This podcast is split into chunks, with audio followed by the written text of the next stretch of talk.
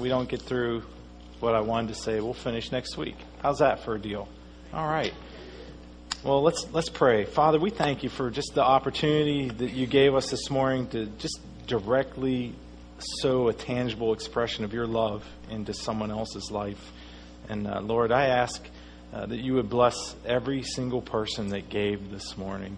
Uh, Lord, let let the principle of sowing and reaping operate in our lives, even as we sowed into Adam's life and into the community of Cincinnati, into the lives of kids, into Adam's family. Uh, Lord, I ask that that would be returned as a blessing to the givers right now. Mm. And we thank you, Lord, for what uh, you are going to do and how you're at work in, in their lives.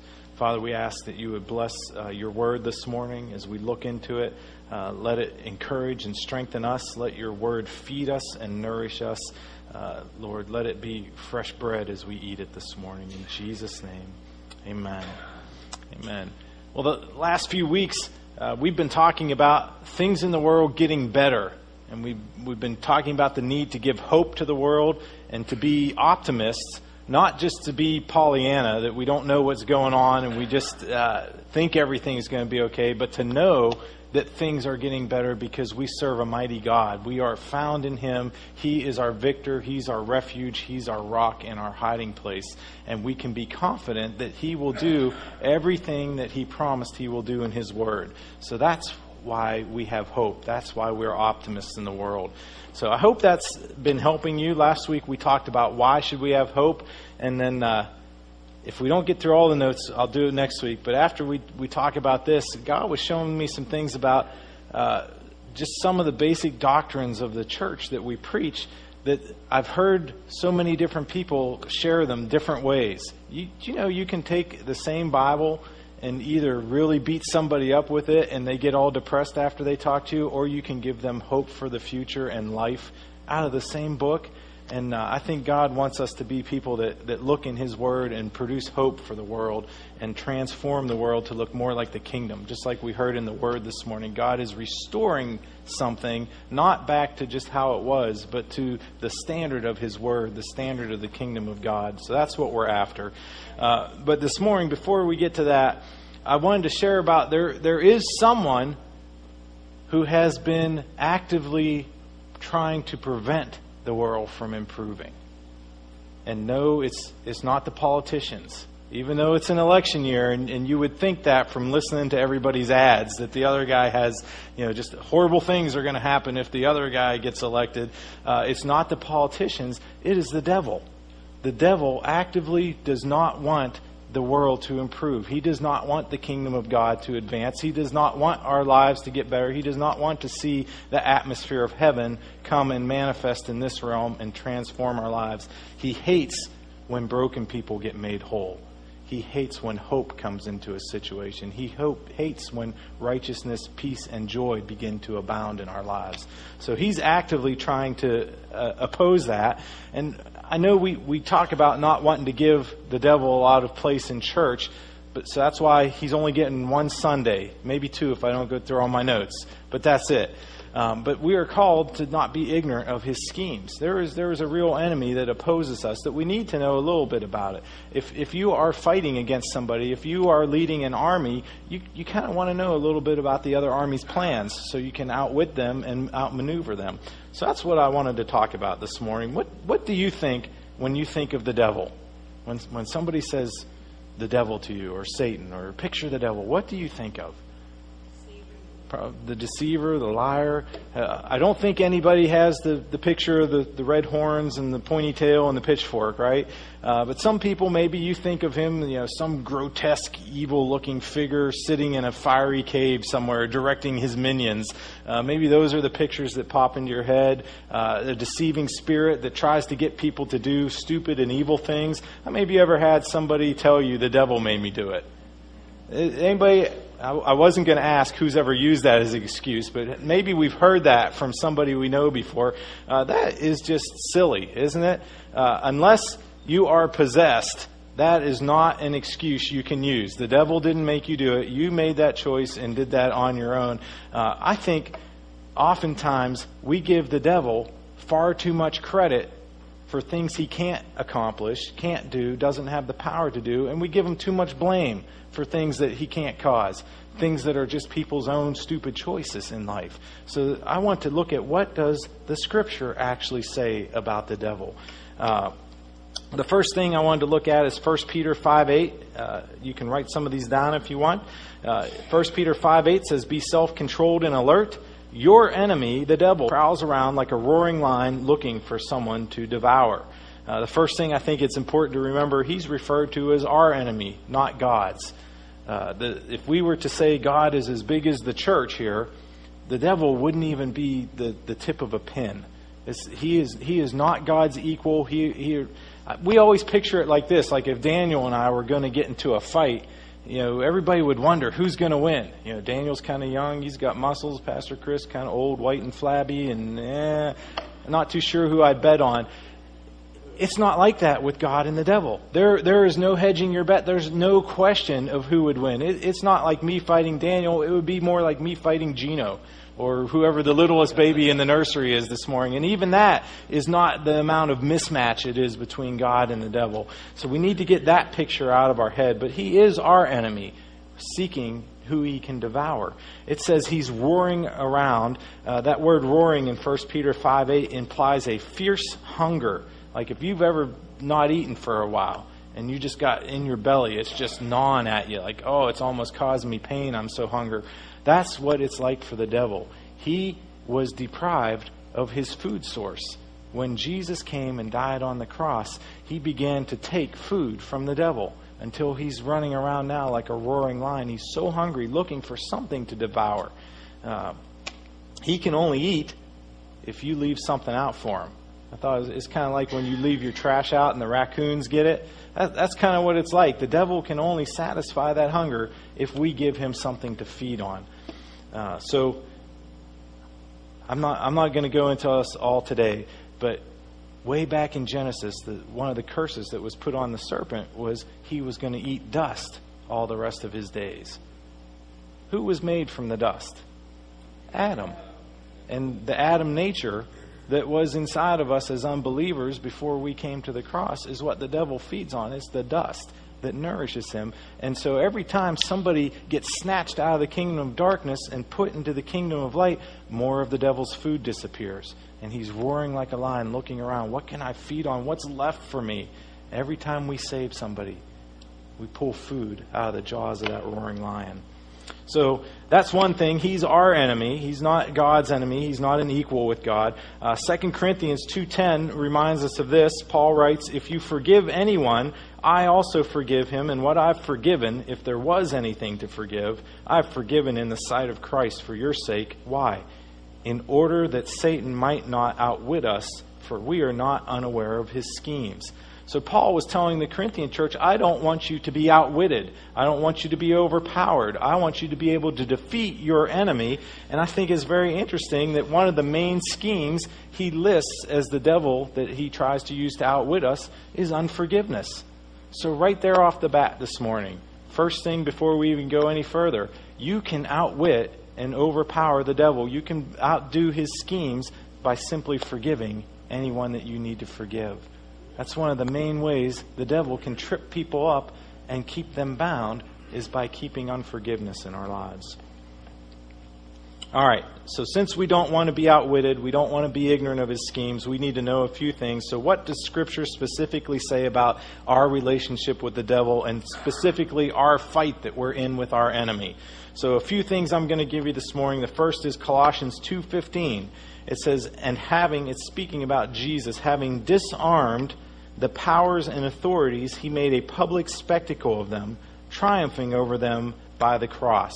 So, the first thing to remember this morning, if you're writing and taking notes, Satan has been disarmed. He has had all of his power, all of his weapons stripped. If you look up the word disarmed in the Greek, it literally means a complete stripping and putting off of everything. So, uh, the Amplified actually says the powers that were raged against us.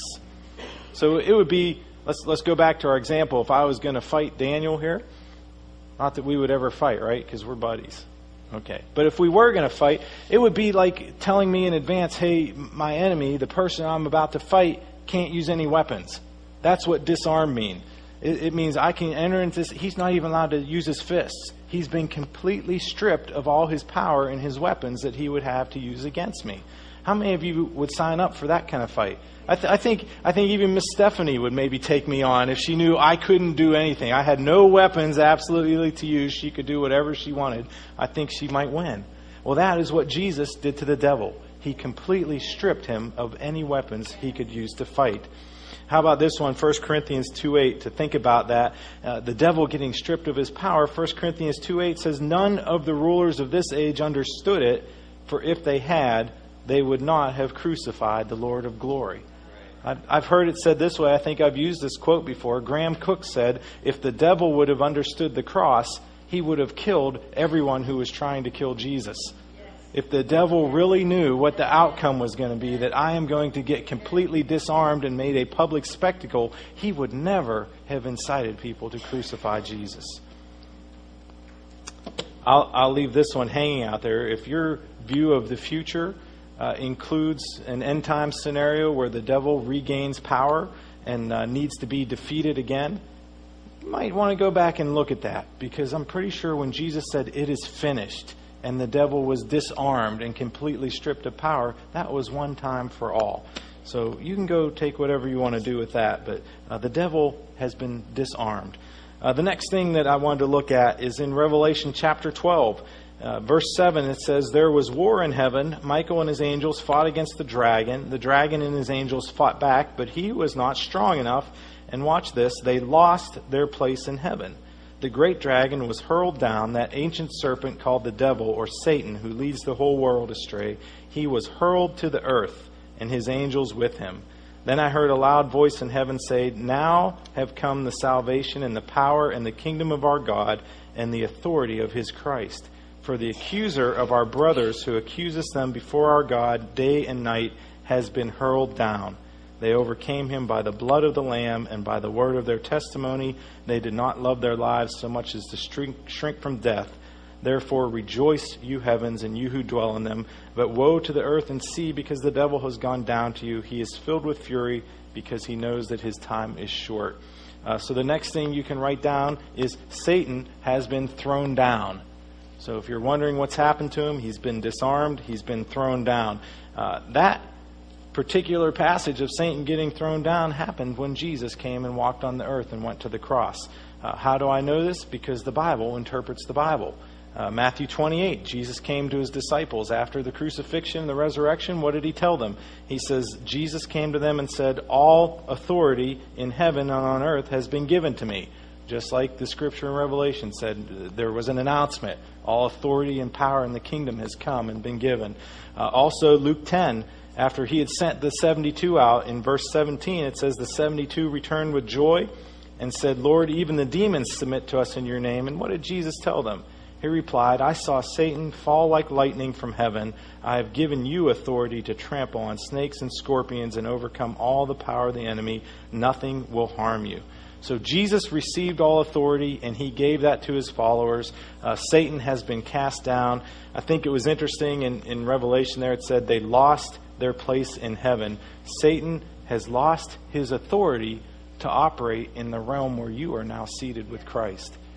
That's why we worship. That's why we pray, Your kingdom come here on earth, even as it is in heaven. That's why we transform the atmosphere, because Satan has been hurled down he lost his authority to operate in the realm of heaven. And the more we make our surroundings look like heaven, the less he can operate. Having no authority is like sitting in front of your computer and you have no password. You can't even get in to access anything. You're, you're locked out. That's what's happened to the devil. He's been hurled down. The only way he can operate is if we give him a door in to do something. We are the ones that have been given authority by Jesus. The only way the devil can get anything done in the earth is to get someone with authority to come into agreement with them. So, what else has happened to the devil? Uh, Matthew 12, 28. Uh, he says, Jesus says, But if I drive out demons by the Spirit of God, then the kingdom of God has come upon you. Or again, how can anyone enter a strong man's house and carry off his possessions unless he first ties up the strong man? Then he can rob his house. So the next thing that's happened to the devil, Satan has been bound. Jesus gave the picture deliverance, casting out demons was a sign that the kingdom had come. Well, for the kingdom to, to manifest like that, the strong man had to have been bound. He was bound by Jesus, and his house has been plundered. 2,000 years later, Jesus continues to plunder the house of the strong man through his body, through the actions of his people, taking the authority that he gave us and using it to plunder the enemy's kingdom. That ought to be good news for some people in this room this morning especially if you've been feeling like, oh, the devil's really after me, he's attacking me, he's doing all this. These are things that you need to stand on and know then. If you think the devil's been operating in your life, you need to start rehearsing and meditating on these scriptures and say, what really has happened to the devil? Uh, the same account of the strong man in, in Luke chapter 11, verse 20, uh, Jesus actually uses the phrase, uh, when someone stronger attacks and overpowers him, he takes away the armor in which the man trusted and divides up the spoils. So you can write down, Satan has been overpowered. So not only has he been bound, he's been overpowered. The armor and the weapons that the devil has are lies and sin and, and being bound up under legal uh, covenants uh, bondage to addictions and hatred and envy and strife. Those are his weapons, and he has been overpowered by Jesus. Jesus is stronger and gave us the ability to overcome every one of those weapons that the devil could possibly use against us. There is really no weapon formed against you that can prosper. The next thing, Romans 16:20, the God of peace will soon do what? Crush Satan under your feet. So Satan is crushed, if you're taking notes. Uh, Satan was crushed under the feet of the early believers and continues to be crushed under our feet today. You are part of God's body. We can be the feet that crush the devil and keep him bound. Uh, the word crush in that uh, in Romans 16:20, the word crush in the Greek is the word suntribo. It means to crush completely, to shatter, to grind up. Uh, worse than Humpty Dumpty falling off a wall is what's happened to the devil's power. He has been crushed under the feet of Jesus' body. Uh, another one, Colossians 1:13, uh, for talking about Jesus, says, "He has rescued us." from the dominion of darkness and brought us into the kingdom of the Son he loves. So the next thing to write is Satan has lost his authority over Christians. And I think we do need to make that distinction because people that are not in Christ are very much subject to the influence and the power of the devil. But people who are in Christ, everybody look at your neighbor. If you're a Christian, say, I'm in Christ. He has lost his authority to operate in your life.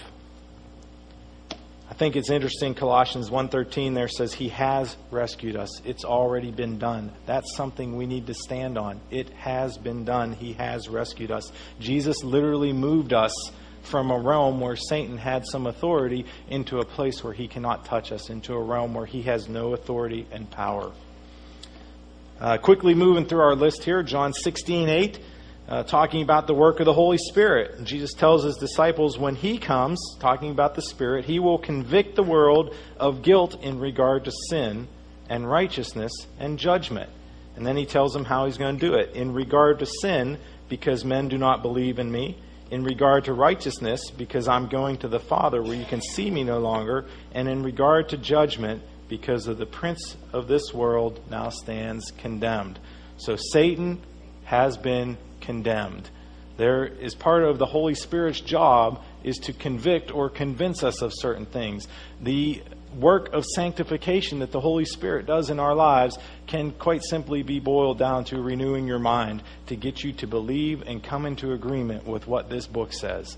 And one of the things that the Holy Spirit does is He comes and convicts or convinces you of the judgment that has been rendered upon the devil. He has been condemned. Jesus already uh, did the work on the cross. The, the trial, the evidence, however, whatever analogy you want to use, was already laid out. And the verdict was the devil is condemned. He cannot operate any longer.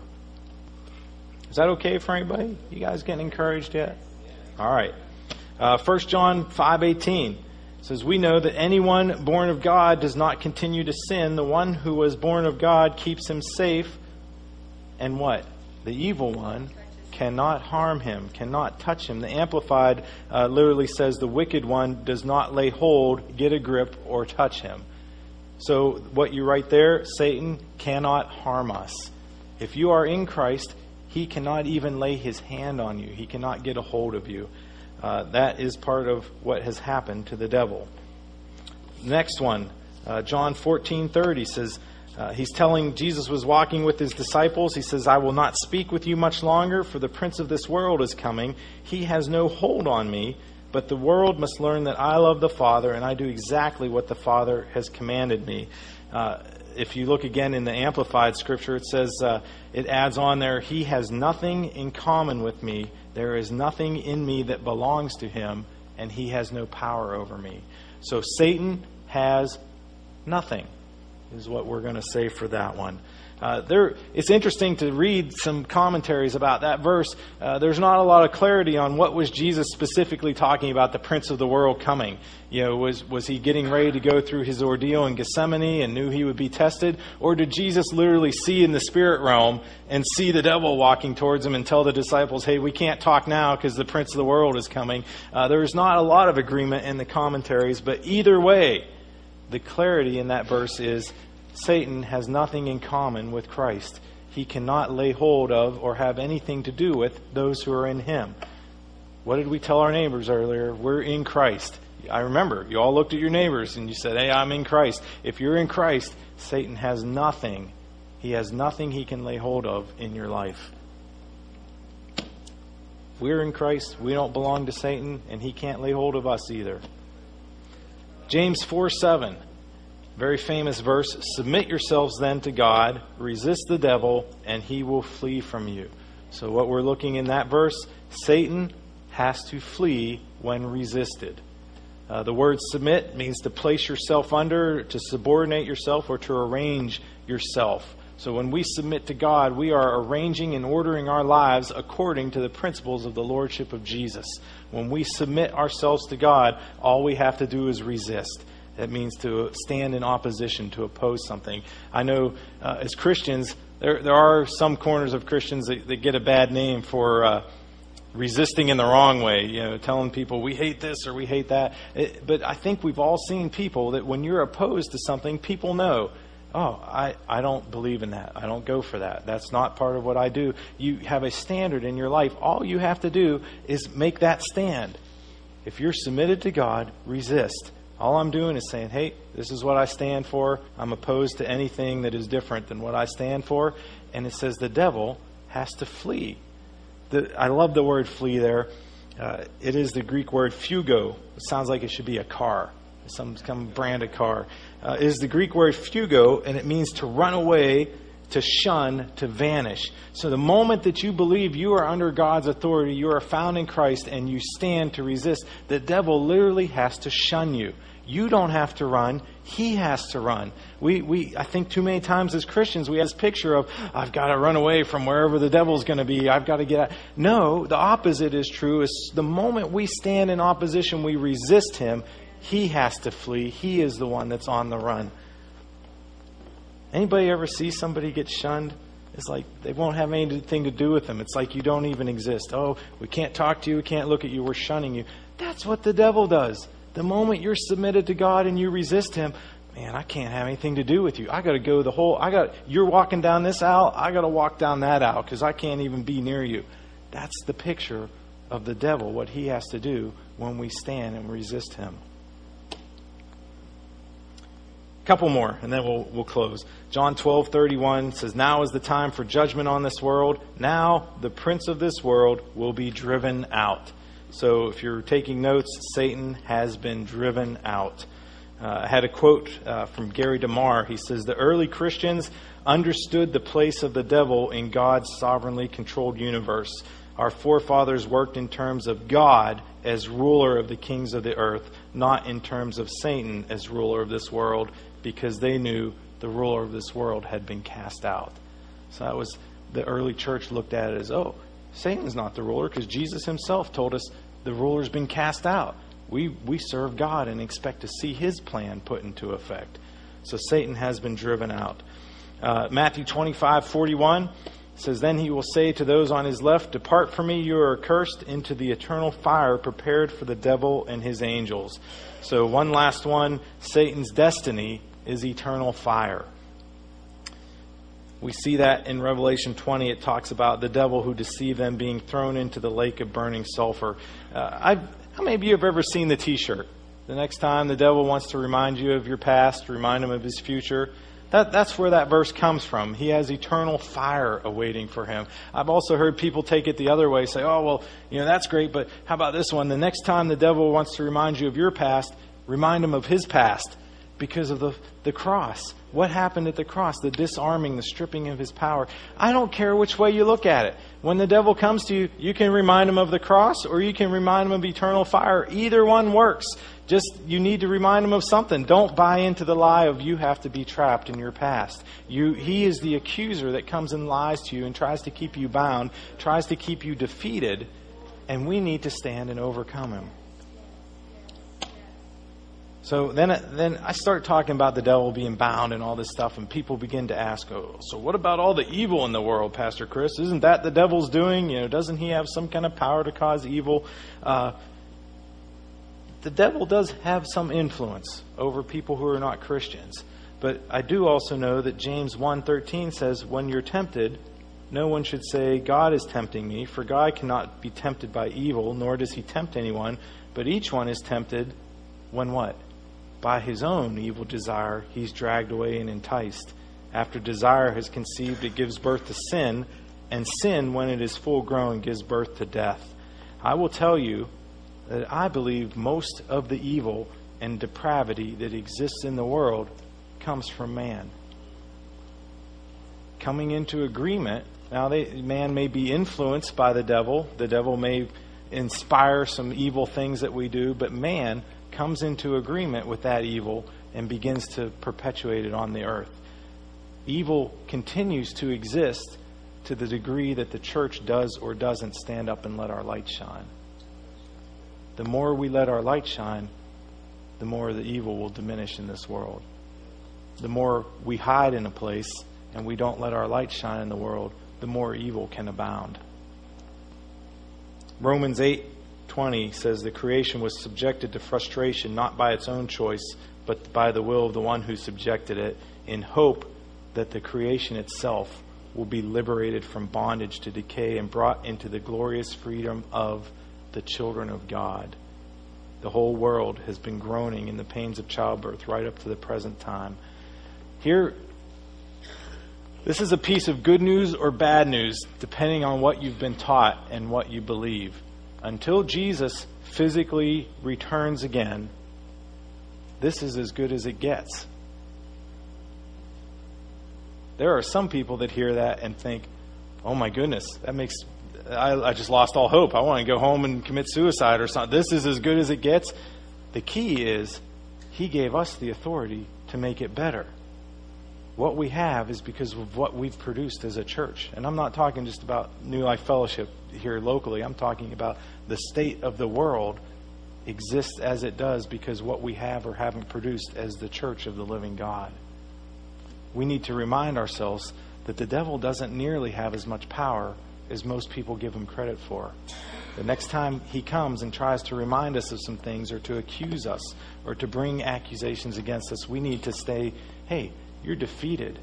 You are beaten. You are bound. You've been cast down. You don't have authority. You have nothing in common with me. I'm, I'll wait till after.